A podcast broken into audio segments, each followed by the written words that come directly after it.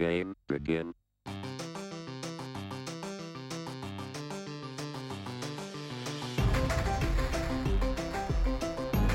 Hey, Dagum Nerds fans, welcome to our Rings of Power episode. It's here. Bum, bum, bum. Da, da, da, da, da, da.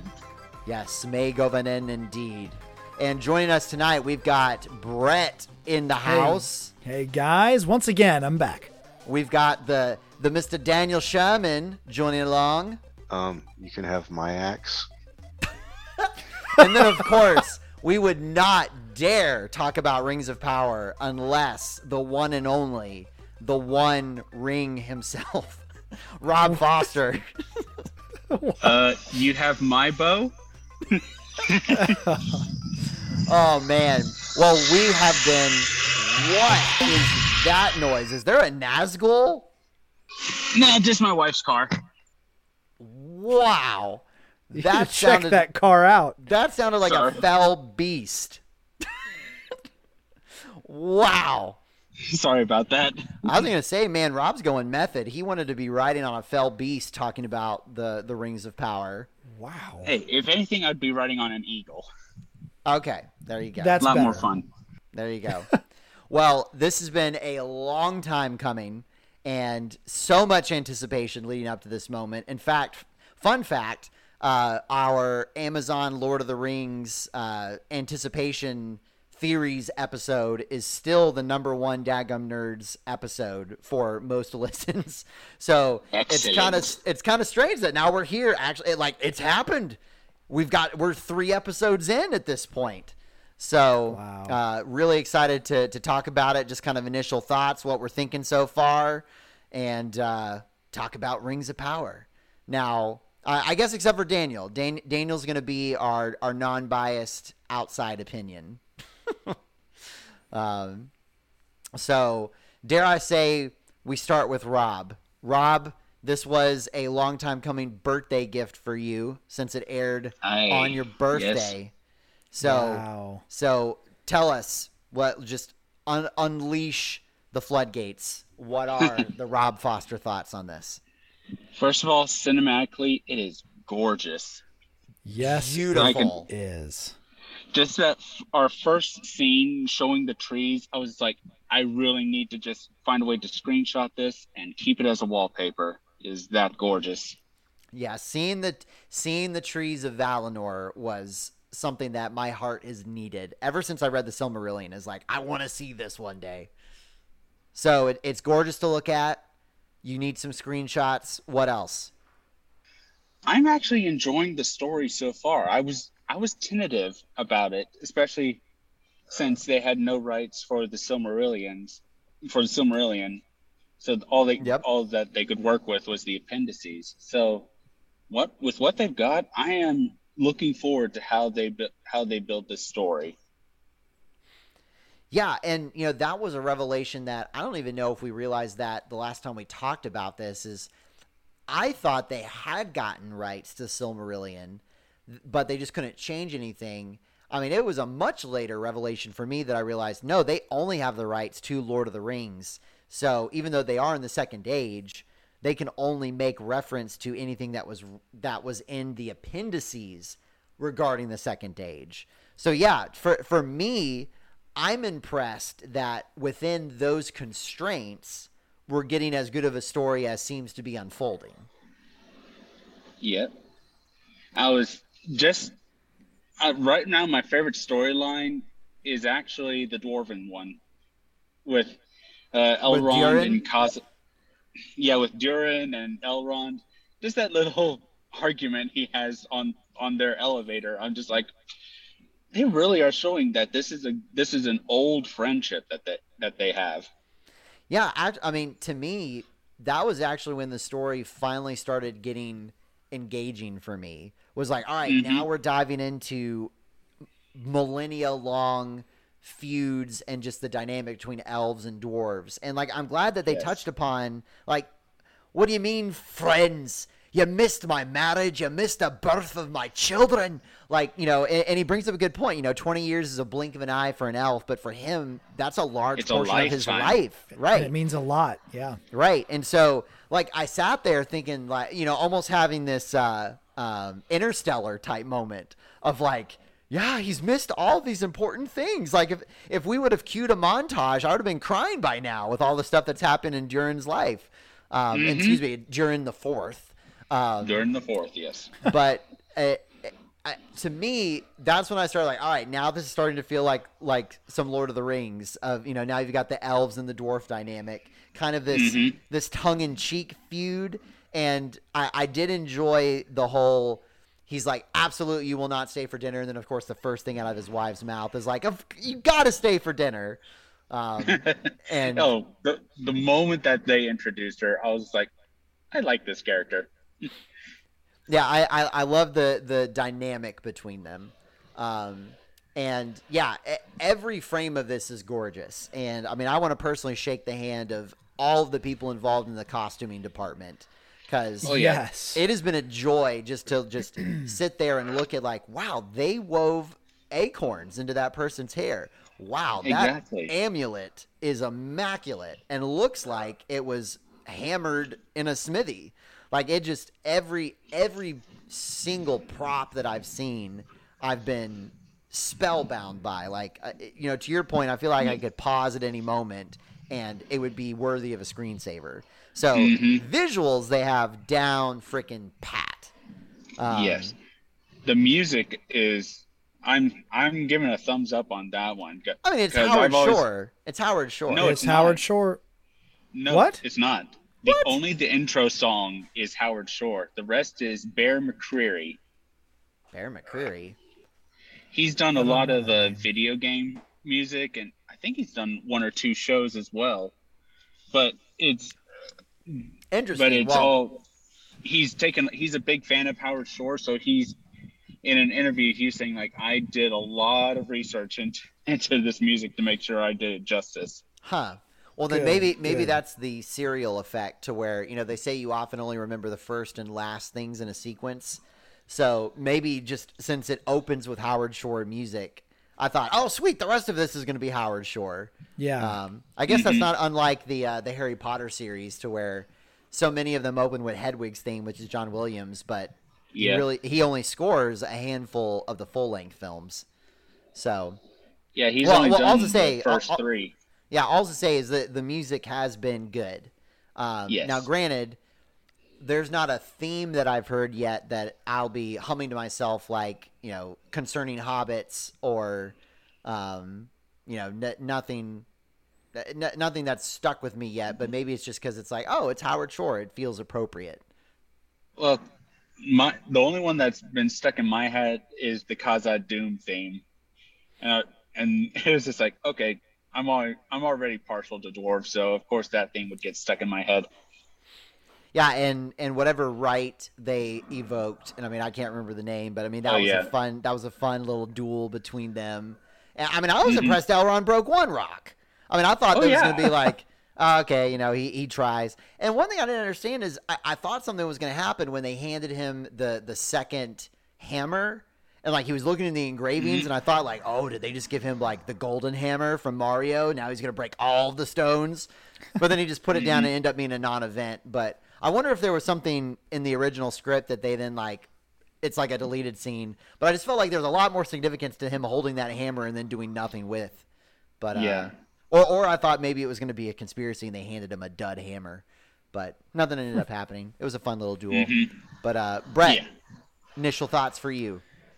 Yeah, well, a lot of the same stuff. I really admired the music, the costuming, cinematography. Um, man, I just thought it was stunning. Um, and so that that was my initial thought because I came in very, very, very skeptical. I thought, man, you are touching something that so many people regard as their favorite IP, their their classic story that they do not want ruined. And we've heard so many rumors of how bad it was going to be. And I do have some critiques. We can get to that in a little bit. But I would say that I would give this a six out of ten. It, it's not completely midway, like a five, but just over. Um, I'll probably continue to watch it. I hope it improves. Um, but yeah, those are my initial uh, impressions. Yeah, I mean, I I to me, I went in with such low expectations because I didn't have a single friend who had watched like the initial episode go like, "Oh yeah, this is worth watching." And and I'll admit, the first episode is pretty slow because of the world building involved. So Yeah. I, mm-hmm. I mean, I'm I'm not going to fault them too much for that because I mean that there is quite a lot of world to build, and considering they pretty much had to sum up the entirety of the second, the first and second age leading up to that moment. I mean, I, I thought they did as good a job of any, especially to establish all the many different threads that they're going for. Because I mean, by my count, you've got Galadriel in the realm of the elves, which then split once Galadriel split from Elrond. Then you've got the the uh, Harfoots. You've got what's happening in the Southlands. So I mean, you've got like five different strands to keep up with. Um, and you know, now here in in episode three, we have the whole Numenorean contingent to deal with. So I mean, you know, there's a lot they had to establish in a, a short amount of time. So I, I won't fault them for that. But um, at the same time, I, I'd probably be with Brett. I don't know if I would say six out of ten. I'd probably say where it stands right now, I would give this a seven out of ten. And a majority of that would be by the costuming and the visuals alone is what a majority of that score. Um, and I will say that I'm interested enough in the story that I, you know, I, I'll see how it re- how it resolves. But I will say that for for the for the budget that they were given, the acting I will say is a solid B plus. Like there, there's no one yet that I feel has just commanded the screen. With Oh, the exception of, one. of Durin, I felt like as soon as the dwarves came on, I was like, okay, dwarves are nailing it. Everyone else needs to pick up the pace. Um, Exactly. Well, But- dwarves and um, uh, who's the seal Isildur's father, the captain of that ship? Elendil. Um, Elendil. yes, Elendil. I think he does a stellar job at his role. Uh, Yes. Every time he's on screen, I'm just glued to that guy. Um, I don't know where they found him. I've never seen him before.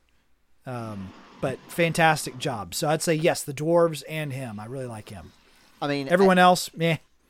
I mean, I, Nori is growing on me the more I see her. Um, And uh, I'll also give props. I, I will say the person I'm most surprised with, as far as like, okay, I'm really I'm really liking where this character is going, is um, Arondir, the the the southern elf. soldier. oh yeah, him.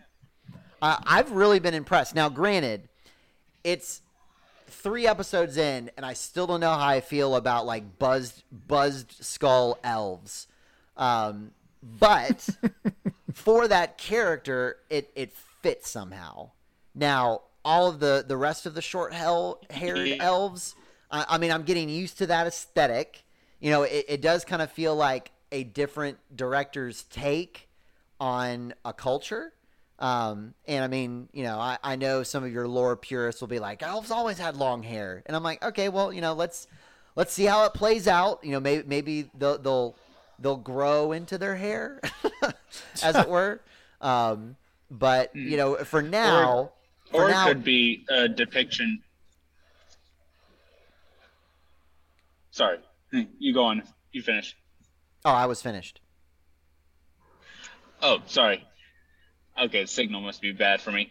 Um, I was I was going to say, or they're trying to make a depiction between like the higher elves and uh, the elves that would so- soon inhabit a Mirkwood Hmm. by the by the hairstyle. Yeah. Maybe, I mean, but that's a that's a stretch though, because only the purists would know that. Well, eh, but I mean, you know, Celebrimbor doesn't have long hair. Elrond is fairly short hair. I mean, I mean, it, here's the thing: is it? It's not such. It, to me, it's not been something that has prevented me from being able to connect. It's something that you know you you have to get used to. especially if you're you know if you're used to the the Peter Jackson trilogy and like all right if you're an elf you got you got strands on strands on strands um, but uh, you know uh, to me it's it's such a minor part. Like I, am much more hung up on some of the acting for the elves than I am their hair. Um, yeah. And when it, and when it comes to culture uh, let's just hit on that for a little bit. And even in Tolkien's writings he talks and purposely describes different races in certain ways. This is the way they are. Does it bother anyone else that every single culture is as diverse as New York City it, it, does that does that bother anybody? I mean, I, I look at that and every single culture that they have in there currently is not homogenous whatsoever. That is not the way it was portrayed in the books at all. It's hard for me to see it and it's very glaring. That's one of the reasons why it dropped like at least 2 points for me on the 10 scale is because it is so prominent. Every single one, from the Numenoreans, the elves, dwarves, everyone, it's forced that there are all these mixed marriages. And again, I'm not against mixed marriages, but that culture, all those cultures are homogenous on purpose. And there's a reason for that. Dwarves are for the dwarves, elves are for the elves. So does that not bother anybody else? Is it just me? I mean, I, I will say I remember. I mean, I, I've got I've got a lot of friends that have that like going into the show they were calling it woke of the rings. Um, and mm-hmm. and i will say you know i went in going okay get get ready to be bothered by like i, I know it's going to feel very different from the, the original lord of the rings. And i will say this the the only one that has bothered me and it's not even the actress because i like the instant she was on screen i loved her character but to me it just doesn't make sense for dwarves because I'm like you're a race that lives under the ground. Like it, it, it makes like you point at anything that lives under the ground and I mean, it, like, look at this skin here. It's going to be pasty white. You open up a refrigerator, you're going to get a sunburn. Like, that's what happens when you live under the ground. Now, for everywhere else, I could get I could get on board with that. Like even even Arondir's character, I'm like, hey, you you've been living in the South, the the land of the sun, right? Like I I can see arguments for that. It's not bothering me as much. It was just the dwarves. It just felt odd. Um, but you know, at the same not, time, not even the Harfoots.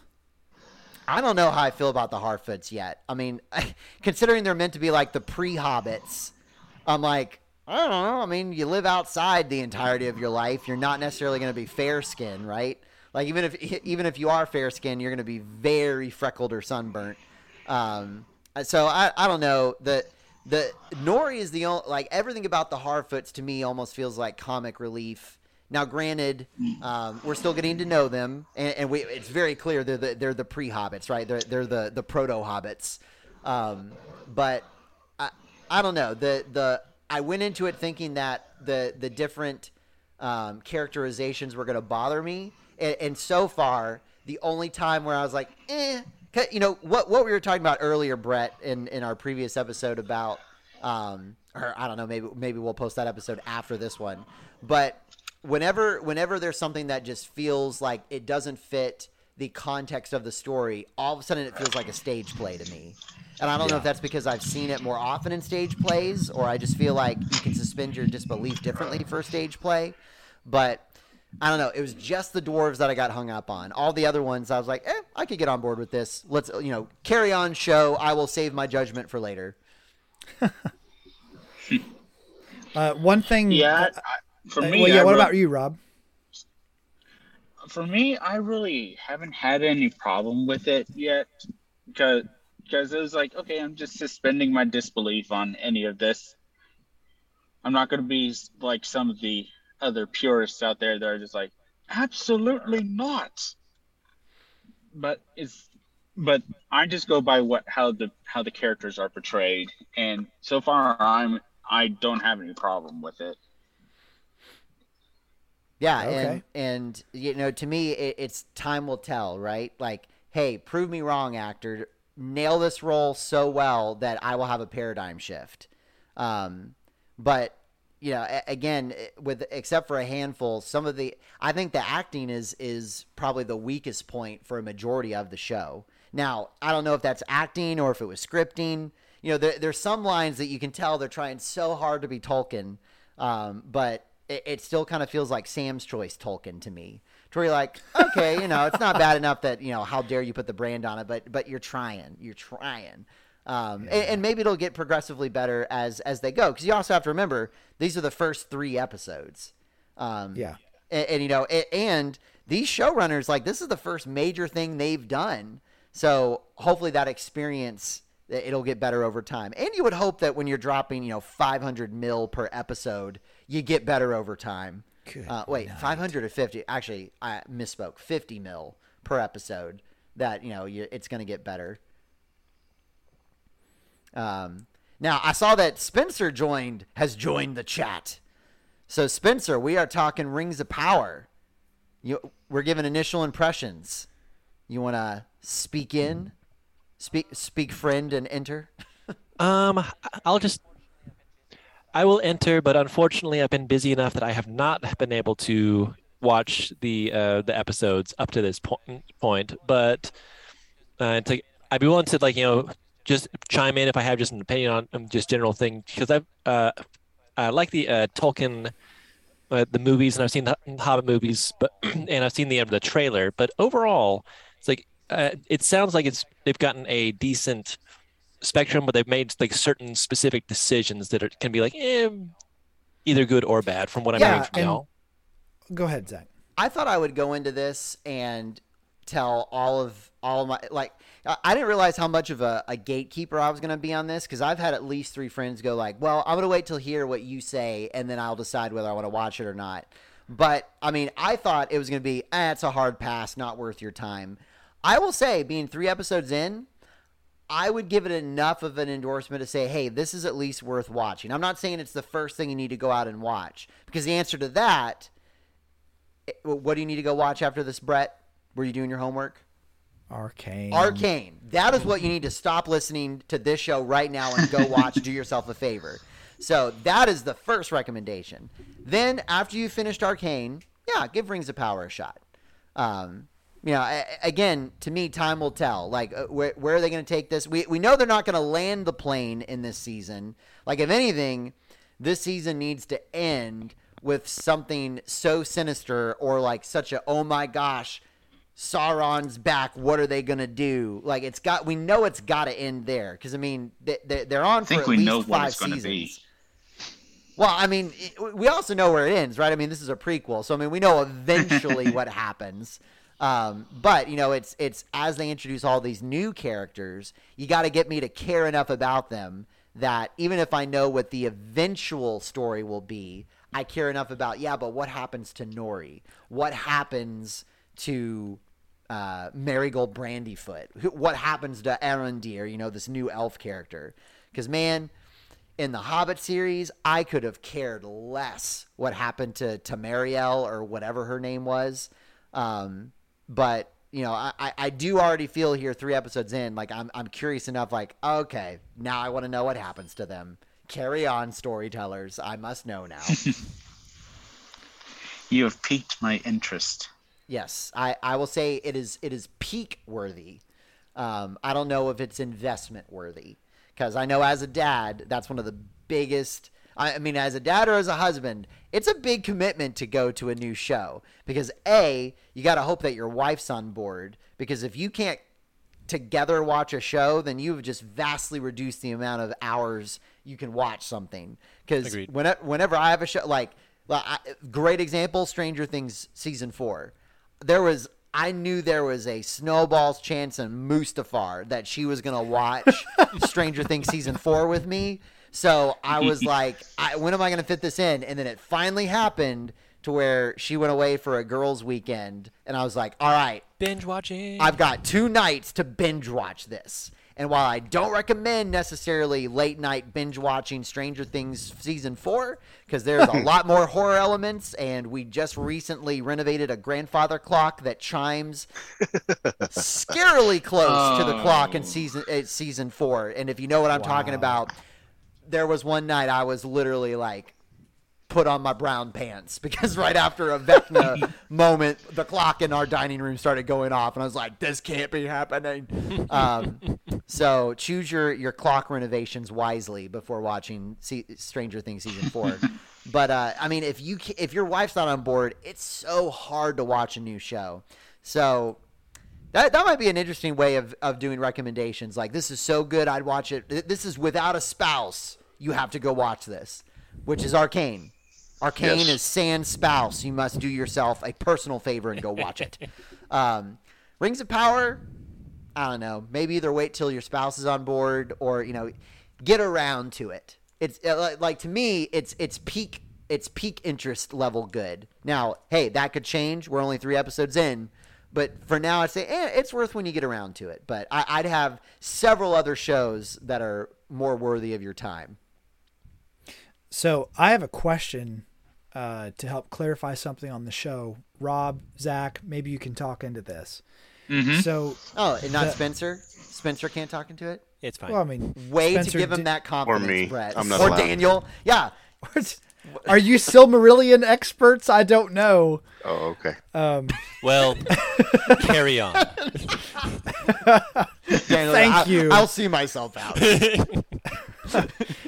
So when it comes to that tower with the furnace that Celebrimbor wants to build for something mm-hmm. so special, what is he trying to build in there that's so unique? Obviously, he's got a secret, and I do have a qualm with that in the show. It seems like every character has some type of secret. You've got That's how you build a season one. Is Oh, you got to know the grief. secrets, Brett. It's it, That's it's what you almost got to like a do. show of desperate housewives. Everyone's got a secret they're trying to keep from everybody else from getting. I don't know, but still, I, I do want to know what now, he's all, well, now all I want to do is I want to see Middle Earth desperate int wives. Oh my gosh! Please make something somebody. No, wait, don't. Oh, no, wow. don't. No, don't. I, I changed no, my no, mind. no, no, don't. Yeah. Uh, they But- make, but they can branch is- out and do that eventually. What's the significance of Celebrimbor wanting to make that furnace, and what's he trying to make from it? Brett. Well, Okay, I Rob, guess go ahead. Well, with this, it's more of that. With the show, he's trying to be some. He's trying to be as good as Feanor was. So he's wanting to mm-hmm. make a forge that that could be able to handle such great great works. And so with that with that forge being made, I'm wondering if Sauron if he's already met Sauron in his Annatar form or not. And which would give him the idea to start making the rings of power. The Rings of Power, right? Yeah. So, that that's what I originally thought, but I didn't know if there was something else he was trying to make, like a weapon or what. But I, Makes sense I to don't me. know. He doesn't seem, or at least with the way the show has depicted him, he doesn't want to make another weapon. He wants to make something that'll, um, something that's beautiful and will last. Yeah, I mean, based off of the dialogue scene that he was having there with Elrond, I think he's approaching it from a master artisan's perspective to create something that is so evocative. I mean, the line that he said that it was so beautiful that even the Dark Lord himself was mesmerized by the Silmaril. But, uh, yeah, I don't know if, if he's been influenced by Sauron yet. I, I think right now he's just an artist who is looking back over his long lifetime, seeing that he hasn't made a work of art that can compare to Feanor. So that's why he wants to just build this forge. And so mm. my prediction is that he will build said forge with the help of the dwarves, and then it'll be the question of so what do we make? Like like basically we've we've built nuclear fusion, so now what do we make? Um, Okay. And and then of course Sauron's going to come in with the equivalent of the atomic bomb, um, Yeah. and the the other question I have is so Rob, do you feel like the secret that Durin the third and Durin the fourth are hiding is that the Arkenstone, or is it a a new canon for a lost Silmaril? No, I think that it's. No, I think it's more of. Uh, well, Arkenstone would not have been found yet. That I think it's Mithril, like that. That they're just talking about the raw form of Mithril that they found. Hmm. I don't know because it was emitting light. So so yeah, I know. Original it- lore, it- Arkenstone wouldn't be found for many many years in the Lonely Mountain, but Yes. But I don't know. Maybe maybe there's the I- the the proto Arkenstone, the I don't know. I mean, stone, oh or is oh it something entirely new? I don't know. Moria was specifically known for Mithril, and and the elves were the ones that taught them how. Was I might be wrong at that. The elves might have been the ones that taught them how to refine it more to make it a harder steel, like the strongest steel, but soft as well. Question, question. What are the rings canonically made of? Hmm. What like we have the forge, and, and we need a material to make the rings out of. What are they made of? That's a good question, Zach. Rob. I don't I don't know if it's ever mentioned. I know that they've mentioned like the jewels and and at least the elven rings, but Aaron. Aaron, Aaron, Marco. Aaron. I mean, you you have the the elven rings of power that have elemental attributes. So I don't know what materials go into those. Um, I mean, I'm thinking of Galadriel's uh, kind of lines that she speaks at the beginning of the Fellowship. You know, took his his malice. So I don't I don't know how you forge malice um, into the, the the One Ring, but I guess um, it's like an imbuing of a personality into it. Like you like you put your heart and soul into making something that it that it kind of imbues that that object in a way if it in a magical sense. I know that uh, we're straying off topic here, but uh, in the inheritance cycle books, the Eragon books, uh, Eragon makes a sword that that he kind of imbues with himself that it, it that it does something special and that other swords don't do. Yeah, So I wonder if they're kind of doing the same kind of idea. I mean, I don't know. my thought is Well, it like, seems to be hit and miss because there's the wonderful world of Wikipedia. so the Ring of Water is stated to be made out of mithril, Mhm. and that's that's supposed to be Galadriel's ring. There's the Ring of Fire. It doesn't say which one it's. It doesn't say what metal it's made out of, but it was set with a ruby. Um, the Ring of Air um, is made of gold set with a sapphire. Okay. So, so those are those three. tho- tho- Those would be the Elven rings. I'm, I'm trying to look through and see what else I could find. The One Ring is just unadorned gold, so it's a simple gold ring for the Hmm. One Ring. So, So with if the power of so- Google, well, then that kind of like nullifies my question because I was thinking like if they're all made out of some like legendary, really hard to come by material that you would see, you know, that the dwarves might find underground. It could be, that, uh, you know, they found mithril and they need that mithril to be able to make the ring, uh, and at least some of the rings that are, you know, wanting to be made. So it's like I would not be surprised if season one is more of the, I guess, gathering the materials and the equipment needed to forge the rings of power.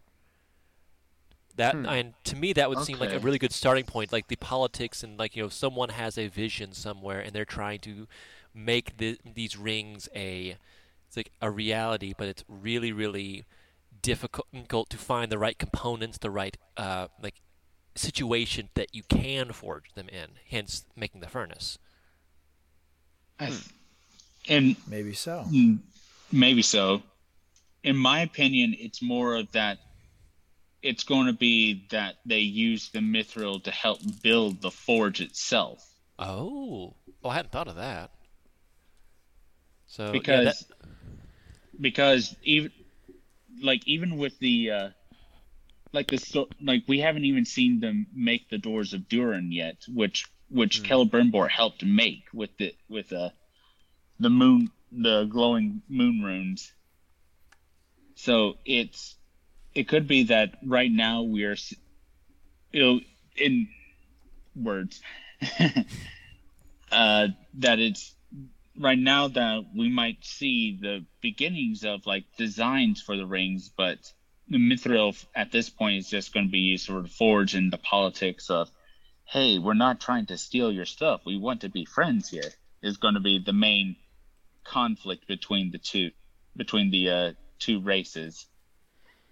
Yeah, well, I mean, the the dwarves are already coming from a place of mistrust because you know they're even saying, well, why did he come knock on our doors? It seems coincident. You know, it seems quite suspicious that we just found this thing and then he comes a knocking. So the dwarves obviously know that whatever they found, the elves would also find valuable. So it has mm-hmm. to be something that has universal appeal. It can't be some unknown element that the elves would be like, well, we don't care. We don't even know what that is. It could be a banana.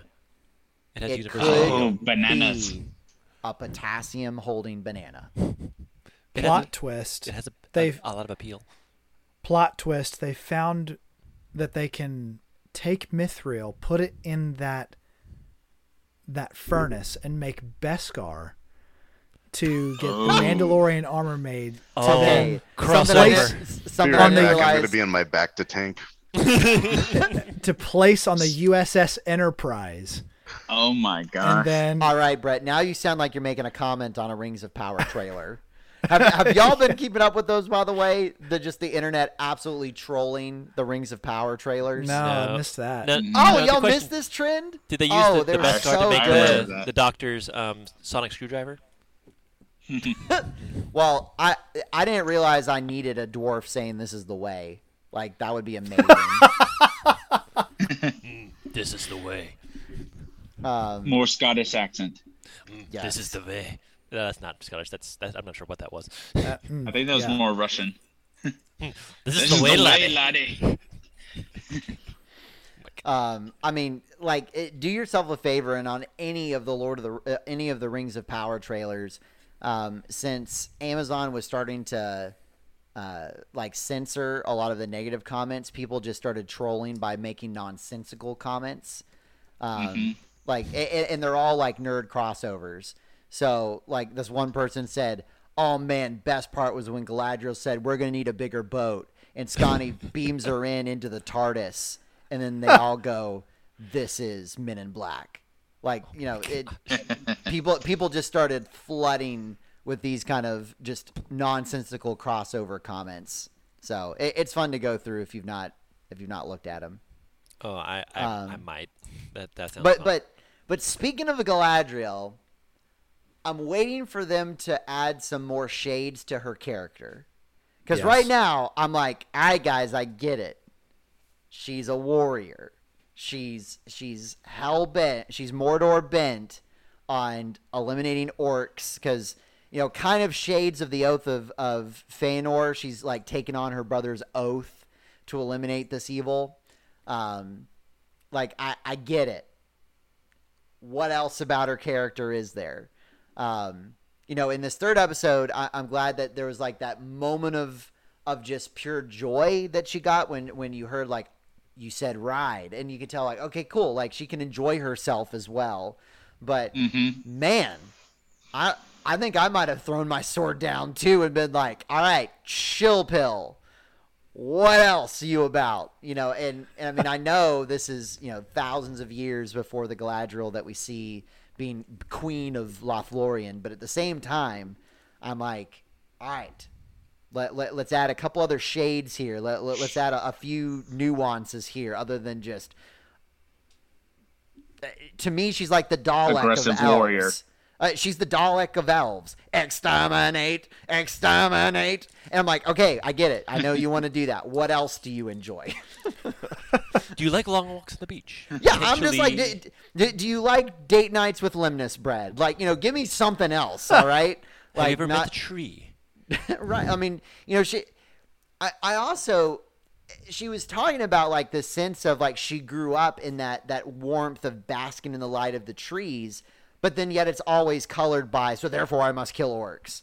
I'm like, man, I wish, I wish this desire to kill orcs was mixed with a little bit more dialogue because there's this deep desire to be home or or to Yeah. reestablish the paradise. I mm-hmm. mean, I get that revenge for the killing of her brother, you know, taking on this oath, like that's a big motivating factor. But I don't know. Right now, she's just got like this one this one note drum that she continues to beat, and so I hope that as the show progresses, maybe the other characters kind of draw out different shades from her. Um, so that it's Mhm. not just must kill orcs, must kill Sauron, like you know, just something else. She Uh, is I no think- man. This is well, true. but even even in, uh, I know you were joking, Daniel, but to that point, they took someone like an Eowyn and made her, even though she was very headstrong and independent, much like Galadriel is now, they also gave her a very tender side. Hmm And I think that's what they're missing here with Galadriel. Currently, currently. Again, we're only three episodes in, so we'll see how it goes. Yeah, I mean it. To to pull back in a Tolkien quote, um, it's. I do not love the bright sword for its sharpness, nor the arrow for its swiftness, nor the warrior for his glory. I love only that which they defend. So, like, I love that Galadriel is is fierce warrior. Like, I'm I'm totally there for that. But I, I'm kind of looking for a reason beyond just they killed my brother, prepare to die. Like, you know, it, I, I don't need the Elven Inigo Montoya. Like, Conceivable. right? um, you keep on using that word. And what I think it means. Um, man, wouldn't that be a crossover? Fezzik ends up coming to save Galadriel instead of Erend. he comes pulling up and, and pulls her out of the shrieking eels. We're just Um, crossing over all over the place tonight. Yes. Yeah, we are. An- another thing that I knew that she would probably be a one note character, it, it was kind of a yellow flag in my mind, was in the first episode where she was able to, well, uh, since there are people here who have not yet seen the show, able to take down that evil Creature. entity so easily. Like, I mean, it took the entire fellowship like 15 minutes it, in order just to kill that one, and yet she does it in 15 seconds. Now, granted, she's also thousands of years old, and this may not be her first. May not so be her was first- Legolas. Ma- Okay, point taken. Point. So- point taken. So No, I- that's I- what that happens to the troll. You know, it took the point of their arrow. It took But- multiple points of an arrow of I mean, arrows. The, Sure the more you know, the more you know. but the but but the hard part for me is that you've got to make her relatable. And in that moment, I went, "Wow, I can't relate to you in any capacity." You, I mean, At all. You didn't. You didn't think her save the cat moment is when those mean boys smashed her boat in the river. Oh my god! Because I know that's what they were trying to go for. That but was to me, bad. it like it, it wasn't enough. It wasn't it was- enough. Um, what what it was was a victim mentality, not a save the cat moment. A save the Ah. cat should show her good heart going out to someone else. her saving someone else who was being bullied. See, Yes. you're right. It's you're that's that was it. Because I, I remember Mm-hmm. as I was watching, like I know what they're trying to do, but I don't feel it yet. Yep. Yep. That they didn't do it correctly. They were trying to gain sympathy but not relatability to a good quality in her character. Hmm. And it missed. See, I saw that with that with that scene. I was seeing, I was seeing what what you you were seeing, but I also saw them alluding to a major scene in the Silmarillion as well. Because if you, and this is something that the uh, the Tolkien professor had mentioned as well, that two of the those children elves had red hair, and the only prominent, really the only prominent elves that had red hair were the sons of Feanor. And when they, when the, when the sons of Feanor, or when Feanor took the ships and sailed to Middle Earth to go after Morgoth, the first thing he did was destroy the Yeah, ships. destroy- And yeah, destroy the ships. Hmm. and the ships were swan ships. The and the shape of that her, her little boat there was a swan. So I was just like, okay, that's a little. If that's if that's if that was their intention of of the illusion of what the, the, they were trying to allude to, then that was pretty smart. Well, The writers are probably But- like, yeah, also- yeah, that is totally what I was planning I mean, on. here, here's the thing: even if Yeah. even if they wanted to to hide behind that symbolism, the fact that two out of three people completely missed that still shows that it wasn't a strong story point. True. Um, because I mean, I, I knew that well, like when it transformed into a swan boat, I was like, oh, okay, that's a very elven esque ship. Um, I I don't know. Hmm. I don't know if I'm going to give them credit enough to say like, oh, they were doing a symbolic moment of Feanor, the sons of Feanor burning the ships, or if it was no, they were trying to make these people seem like they were bullying Galadriel to create a moment of sympathy. At best, if it was trying to allude to something in the in the Silmarillion, it would be an Easter egg. That's it. Yeah. Um, Not to mention, it would be a foretelling of events, a major foreshadowing, because given that she was living in Valinor at that moment, then it would be it would be a a prophetic sinking of a child's boat. Um, so I don't know. If they were going for deep cut symbolism, then slow clap. But the point being is, uh, I'm still waiting for Galadriel to become a little more relatable. And I think she's. I, I, I think it's. It, I mean, I think that uh, Morph Morfydd um, Clark. Uh, I apologize if that is a butchering of the first name. Like I, I think she's doing a great job. Um, I, I think some of the weakest acting I've seen has actually been from uh, Gil-galad. Every time he's been on screen, I'm like, Oh yeah, that. there, I, I am an elf. Just insert words, and I will be an elf. Um, but uh, well, it's and I think the problem there, a lot of the problem is not in the actors; it's in the writing. Yeah, I mean, Yeah. it's it's probably a combination of both. But Yeah. um, I've I've really enjoyed Halbrand, um, and excited to see what comes of his character. Because yeah, I mean, he's Mhm. if he's the the leader of the Easterlings eventually, like we know that the story does not end well for them. So it, it'll be interesting to see the the rise and fall there, and then. Um, you know, also really interested to see what's going on with that healer's son, um, Theo. Like, is he going to become a dark sorcerer Oh, yeah. for, for Morgoth or for Sauron or like Another secret. Everyone's got a secret. God. That's how you build Wait, season wait, ones, wait, wait, Brett. wait, wait. That's how you build season ones. You gotta, you gotta make a I bunch can of easily see him being. I can easily see him being a black Nu- the Black Numenorean, like the mouth of Sauron. Okay, Ooh. okay. I mean, he probably isn't that. He probably isn't that character, but I was just like, it could be a smart illusion. it could be a smart idea okay, like that. perhaps, perhaps. My biggest question right now, mm, biggest question right now for me is now, if if we only are have Durin the Fourth, and we know that there's a Balrog that shows up in the show, which Balrog is it? Because it can't be Durin's Bane, Mm.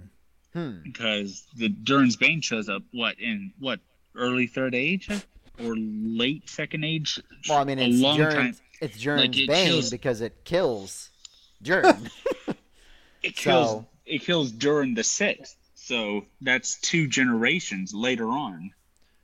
Well, how? Guess the question is, how long do uh, they live, and how many are there supposed to be? What Balrogs? Yeah, Balrogs. How many are there supposed to be Bal- canonically? Well, I mean, the Um, the idea there is that uh, I mean there were many, but the idea is that Durin's bane was was basically like one got away and hid himself so deep that it wasn't until you know the dwarves delved too deep that they awakened him. Mm-hmm. Yeah. So I mean, it almost cheapens Durin's bane if there's like another one. I mean, to me, it's kind of like, yay, another Jedi survived Order sixty six. It's it's all right. We got another Balrog that's conveniently in the same spot after this one was supposedly the only one that was here. So It it was a trailer, so maybe it's a flashback. Um, maybe. so it could be a flashback, or maybe Oh. it's a completely different mountain. Yeah, because wait, because you're talking about the Balrog that gets awoken in Moria, right?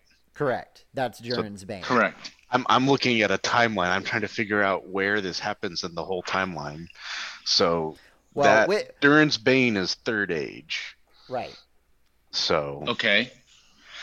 Oh, And it could, and, it- and it could be that they Oh. don't defeat the Balrog, right? It could be that that is Durin's bane, and they they try to seal it away, or it retreat, or you know, it retreats, um, and then comes They back put it later. to sleep. I, I mean, here's the other thing: is there's going to be a lot of truncating of events because I doubt there's going to be like a thousand year gap between season one and season two. I mean, if we have human characters mm-hmm. involved, we can't do giant time jumps.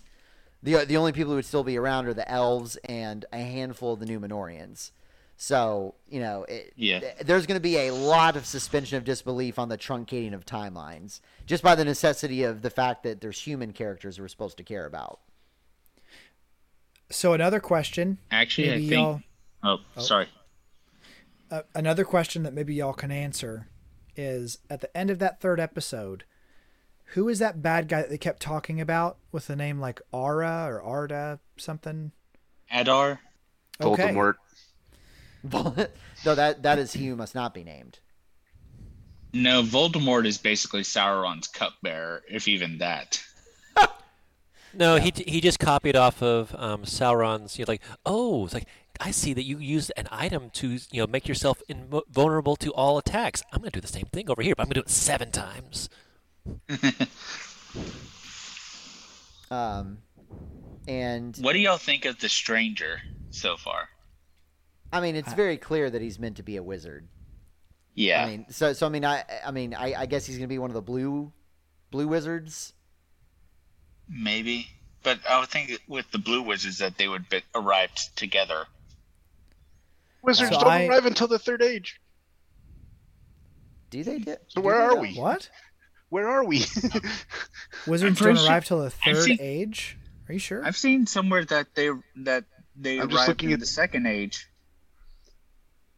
I'm just confused because I'm trying to figure it all out. There's there's Okay, well, too much well, of a yeah, I mean, I mean, it says it says there were no wizards in the second age, but we have Harfoots.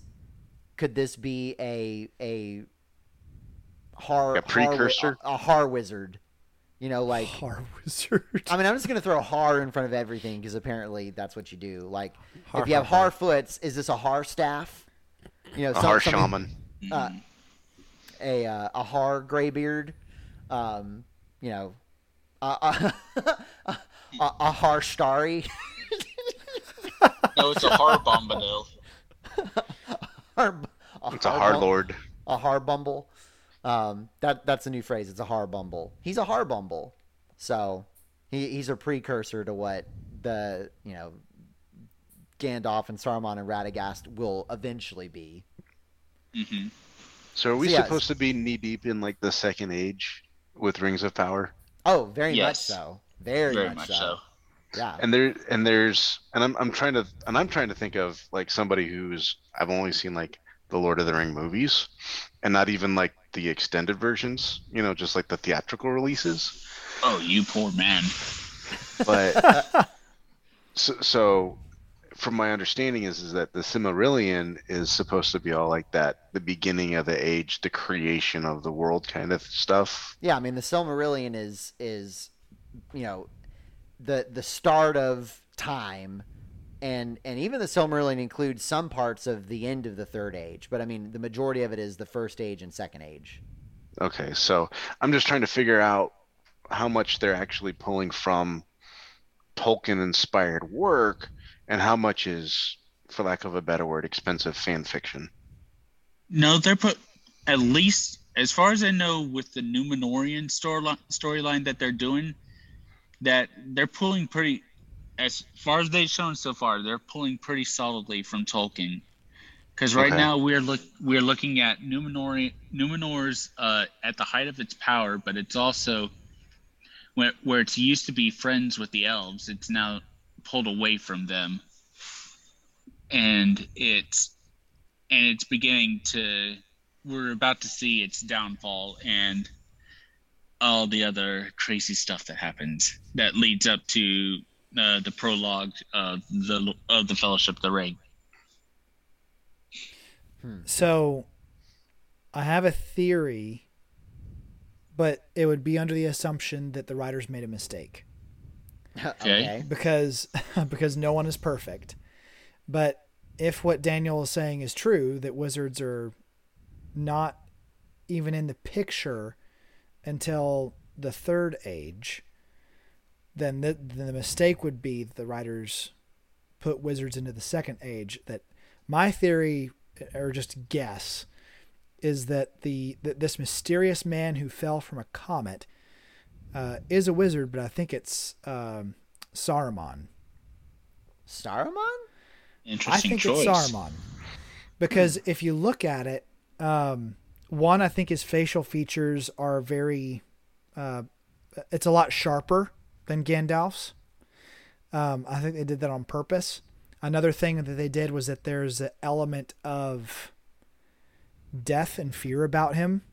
If you remember what he did with the insects, The fireflies, Mm-hmm. yeah. um, whereas Gandalf wouldn't probably do that at all. However, he did have the ability of a wizard to talk to that insect, and so that's that's my theory. It's still based on very vague ideas. Well, a- and, I Um, mean, all this could be a non-event, right? Like, it, ultimately, like Saruman, Radagast, Gandalf are all Maiar. I mean, technically, Sauron is a Maya.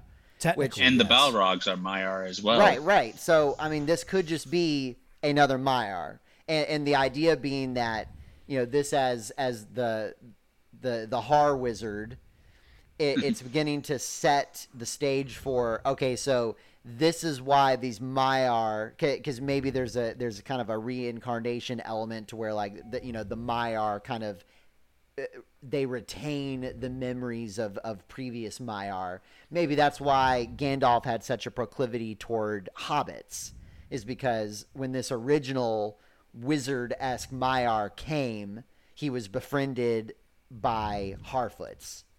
I mean, I, I feel like that's the angle they're going for, at least. Yeah, I mean, I it could be that they're playing it on the nose and it's Gandalf, but if I had to put money in a hat, it'd be Saruman. Okay, well, he- so playing devil's advocate here, what if it wasn't a wizard? Say, like you know, all these, you know, he has all these abilities. Is there another type of either race or something else in the Silmarillion that would explain a character with these type of abilities? Did To- be to- Tom Bombadil? To earlier, yeah, Bon- Tom No, it- Bombadil, but I don't think so because he's actually earlier than this, is he not? No, he was there before the world even began. He, Yeah. Like it, because he was, like he said, he was there when the elves first came to be. He was, like he was, he he is as as as he as it's written in the book. I would honestly the the being a wizard or one of the Maiar is the really the only option. I could it'd be a strange idea, but it could could be one of the Maiar that fell and will become a Balrog because his proclivity to fire. But my Hmm. like like I first said, well, when after actually after our uh, our uh, theory episode, Zach, when I was saying in the Discord, it's just that it could be Gandalf because of hi the proclivity to fire, plus him being saying, "I am the servant of the secret fire and wielder of a flame, flame of Anor." That that that's what gives me the idea that it might be Gandalf that's still learning his powers because this would be the first time he's ever it had a physical form. Hmm. But I but it could be a stretch of like I said, it could be the Balrog that hasn't a Balrog that hasn't uh gotten its more demonic form. Is that how they started? No, Well, I mean- well, I, I d- mean- I don't know actually. So Huh. Well, I just know that they were they had more demonic like features that they couldn't fly but they could run and they were terrible. I mean, if you if you take within the lore that the Valar are gods and then the the Maiar are basically angels. So I mean, Mhm. similar similar to like Christian angelology. I don't know if that's a word. Yeah, the- the, the idea is you can either be an archangel or you can be an archdemon, and I mean, like you're still an angel, but it depends on which side you fall on, right? hmm So, um, you fell out of a meteor. right? He did. Um, so yeah, I don't I don't know when it comes to Balrogs like what what is the the good equivalent um, of a Balrog. But considering that considering that Gandalf is a Maiar and then a Balrog is a Maiar, I mean maybe that is kind of what the clash between them looks like. Hmm. Um, I mean, I, I'm sure there's a Tolkien fan out there somewhere who is gnashing his teeth as they listen to this conversation. But I'm sure the Uh, there's- Tolkien professor would know. yeah, Mhm. Um, he's actually uh, I put it in the Discord, but he's uh, put a uh, he started a YouTube channel called Rings and Realms, which is all about discussing each episode of the of the show as it comes out. And it was and it's like the he's did an, he's done a video of episodes one and two, and it's it's interesting to seeing his point of view of what's going of what's going on in the show. Okay. Yeah, I'll have to listen into that. Um, I'm looking at the like you know the Tolkien Wikipedia on the Balrogs, and I mean it just says that they were Maiar who were corrupted by um, Melkor or you know Morgoth. Mhm. So they cloaked themselves in shadow and flame and carried whips and swords. So I uh, wonder if we're going to see Melkor in this series. Well, if they do, No. it would be a flashback. But I don't know if they have rights to Morgoth. I mean, he's been mentioned, but I don't know if we would ever see it. really the only time that we've seen him th- thus far is when in that little in the Valinor scene when the trees are being drained of their light and we see his shadow above them. That's like the Yes. only instance of that Yeah. Which, of which was already kind of breaking of the lore because I thought the reason the trees were destroyed. I mean, it was ultimately his influence, but I thought it was Ungoliant, you know, like the giant Yeah. well, it is, world-eating spider. but it was under Yeah. his influence, so so you Yeah, could say that he did it. Yeah, Ungoliant was brought to Valinor by him. So Yeah, so still ultimately, and again, they're trying to summarize a lot within like you know an opening prelude. So you know, I'm gonna give them some grace there. But yeah, as far as who the stranger is, if I were a betting man, I would bet that he's just a brand new Maiar. Like I, I don't, I don't know if they would go for a pre Gandalf. I, uh, I don't know. I mean, there, there, there- there's a lot of supporting things like you know the the fire, but yet it's not hot. It doesn't harm. Um, his proclivity for the the hobbits or Harfoots. But I feel like in the lore, I thought that he was in Valinor and then came to Middle Earth. So I, I, I don't know. I, I Yeah, would see, put, that- I would hedge my bets on it's a new character. unless it's something in the unfinished tales that that would explain it, but Well, I don't know. On all the official wikis, it just mentions the five. mhm. Well, be on the lookout for the Number Blue six. Wizards. Well, I well, I think it's very clear he's not a blue wizard because to the the previously raised point, there was two and they came as a pair, and I mean they Oh, they're like the, and and they were they were they were of the sea. I mean they came from uh, Oromë, like like he's basically you know the the Valar of the seas. Um, Huh. So like they they come together, they go east, and they're never seen again. So um, I, I think it's a brand new character. But see, these are the kind of questions that you do in a season one, right?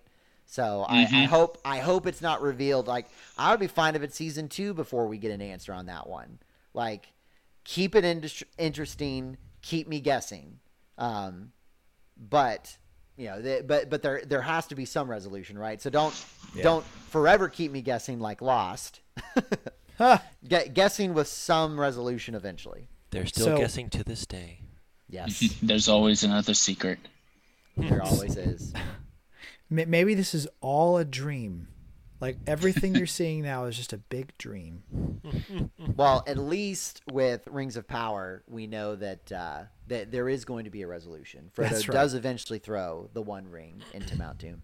Um, now, one other thing I want to comment on, and then and then um, we'll we'll need to wrap this up. Is the opening sequence? Does anyone else like the sand art on the like Yes. the reverberating? Like so cool. Have y'all That ever seen neat. that in person? Yes, that it is Yes. fascinating. I've only seen it once, and um, I, I love that they incorporate that here because it's very.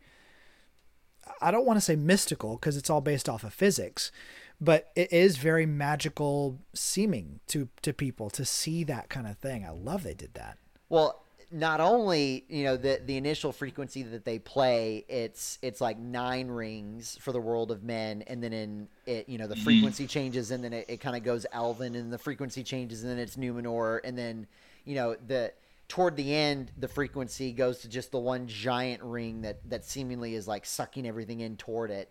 So.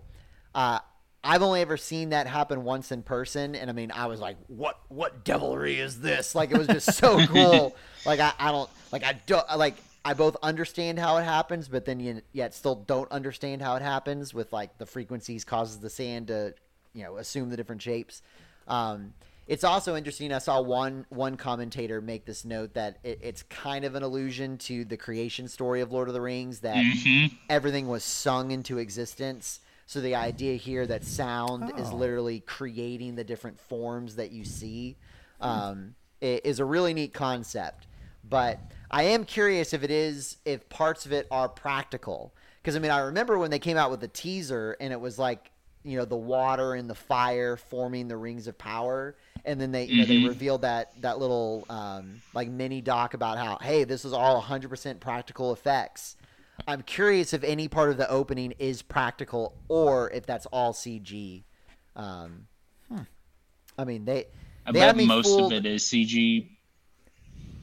Yeah, I mean, I, I don't know how you would design a frequency that gives you the trees of that of of Yeah. Valinor. I highly doubt that's possible. I mean, you know, circles and squares and triangles, sure, but like, not not only that, asymmetric trees of Valinor. Um, I, I don't know, Mhm. but but I, I I still think it's a really cool opener. Well, I it it's got me my, my interest peaked enough that I will continue to watch it. I'm sure we will do another episode about our continued thoughts. But uh, anything else in closing before we we wrap it up? All right. Well, I'm trying to figure out how to pose this because it's like I know your feelings on the book of Boba Fett, Zach. You know, and and I will put it here. Here's the way that I put it, right? And this goes back to my: you are a legacy fan of Boba Fett, and I'm like, we're like we're pre EU, you know. But I wouldn't say that your fandom of Lord of the Rings is at the same level. You know. Yeah, I mean, I will readily admit, and th- this is why we have to get Aaron back on the show to to weigh in on this because I am a movies convert. I had Mhm. heard of Lord of the Rings, but I mean, growing up, I was reading Chronicles of Narnia. Like that. That's where I'm going to be. That's where I'm going to be a book purist. Is if Netflix ever does make their series that they bought the rights to. Um, which I'm shaking in my boots on if that ever Yeah, comes to be. here. But Mm. um, for Lord of the Rings, I was watched the movies, played the video games, then read the books. Um, funnily enough, even before the movies, I read the Silmarillion first and thought it was like dry as saltine crackers. I had to read it for school, Oh, Ooh. wow. and and for homeschool. for homeschool, I read the Silmarillion. Um, and it, it was it, we were doing a unit on ancient histories and linguistics, and so we were using it as example of how different cultures can affect names and histories and stuff like that. So I mean, as far as assignments, pretty cool, right? But if you've ever read the Silmarillion, you got to be a very dedicated Tolkien fan to dig into it Mhm. um, especially portions of it. And Mhm. so that was my initial taste of Tolkien, and so I was like, okay, this is like way too heady for me. I'm gonna go back to Star Wars where people are swinging laser swords. Thank you. Um, but then I saw the movies and was like, I could get on board with this, and then played the video games, which kind of gave me a deeper dive into the lore. And I was like, okay, now I'll go back and read the books. And so, you know, I am I kind of had a, a backwards journey into Tolkien. Um, Certainly not a, a book purist. So for me, that's probably why I have a little bit more of a a opened mind as far as all right, sure, introduce some new characters. Sure, let let's make some of these cultures like New York. To Brett's point, to to me, the only holdup for me is the dwarves because I just feel like biologically it doesn't make sense. It doesn't. Um, but you know the other ones, I'm like, sure, why not? Because I was a movie, I was a movie convert, and then brought into the greater lore. Um, Mhm. So you know, I feel like I have a little bit more of an open mind while still trying to be somewhat protective. Um, but I mean, I, I definitely have less of a filter than probably the the Aaron's of the world. When it So kind of in and in that line then is is that I would from what I'm gathering is is that you would suggest that if you have the time and you're available to watch Rings of Power, you would say go ahead and do it. If you've enjoyed the movies, the Lord of the Ring movies, not the Hobbit movies, the Lord of the Rings, there's a good chance you would enjoy Rings of Power. I, I would say if you're a lover of high fantasy, period, there's a good chance that you'll enjoy Rings of Power. Because I mean, if you are somewhat familiar with the concept of elves, dwarves, men, and how those three races come together in some sort of narrative, that you'll enjoy mm-hmm. Rings of Power. Like I, I would argue that y- you could probably enjoy it having no Lord of the Rings background. Uh, I mean, they, they're trying to make it mass appeal for a reason, right? Because they know that they can't just get Lord of the Rings fans to watch this, because that's not how you get ROI on a billion dollar series. um, hmm but if you are a Lord of the Rings fan, there's obviously going to be some things that you have to just swallow, such as, all right, imagine Lord of the Rings, but everything is New York. Um, so, I mean, you're going to have to swallow some things, but if you get over that aftertaste, it's still, to me, it's a 7 out of 10. Like, will this be remembered? Time will tell. Is it worth an initial watch? Yeah, once you finished Arcane. all right. Let's just put all it this way. Daniel, that if if they screw up royally, then I will have Zach's hatred for Boba Fett for this. Okay, I will be there for that, and hopefully it doesn't happen. You know, I I am the optimist that like, hey, maybe it will get better. You know, I felt that way all the Mhm. way up until the death throes of season eight of Game of Thrones. Um, Yeah. and I, I've I've yet to decide if I'm going to commit my heart to House of Dragon. Um, Especially since so I know, far. especially since I know how it ends, right? Right. Like you know, it's it's another prequel tale, funnily enough. Um, Yeah, you know, and there's always the redemption. You know, I mean, we had Mandalorian season 2.5. I know. you know. See, that's why I'm still. I mean, I'm still excited for Mandalorian season three because apparently it's so good that they had to creep some of it in to pull the wrecking Hulk of Book of Bacta out. So, um, anyway, all right. Well, this has been fun, y'all. I look forward to more discussions on Rings of Power, and always a pleasure to have our True Believer patrons in tow. So uh, Yeah. maybe maybe next Yeah. time we next time we gather, next I'll have the watched fellowship the show. Yes, yes, we'll, we'll have a little bit more of informed opinion, but um, you know we, we still had good discussion nonetheless. So hey, if you enjoyed listening to this, check out our Discord. We enjoy sharing memes and just all sorts of fun shenanigans throughout the course of the week. Or join the ranks of our patrons and help support the show. Um, helps us keep the lights on and uh, do fun things throughout the year. So And then you can come be on the show too. Get your this is opinion in true. here. This is true. Throw your throw your your ring into the ring. Fly, One of fools. us. One of us. there you go. Well, hey y'all. Catch you later, Dagum nerds. See you later. See everybody. Adios. Game over.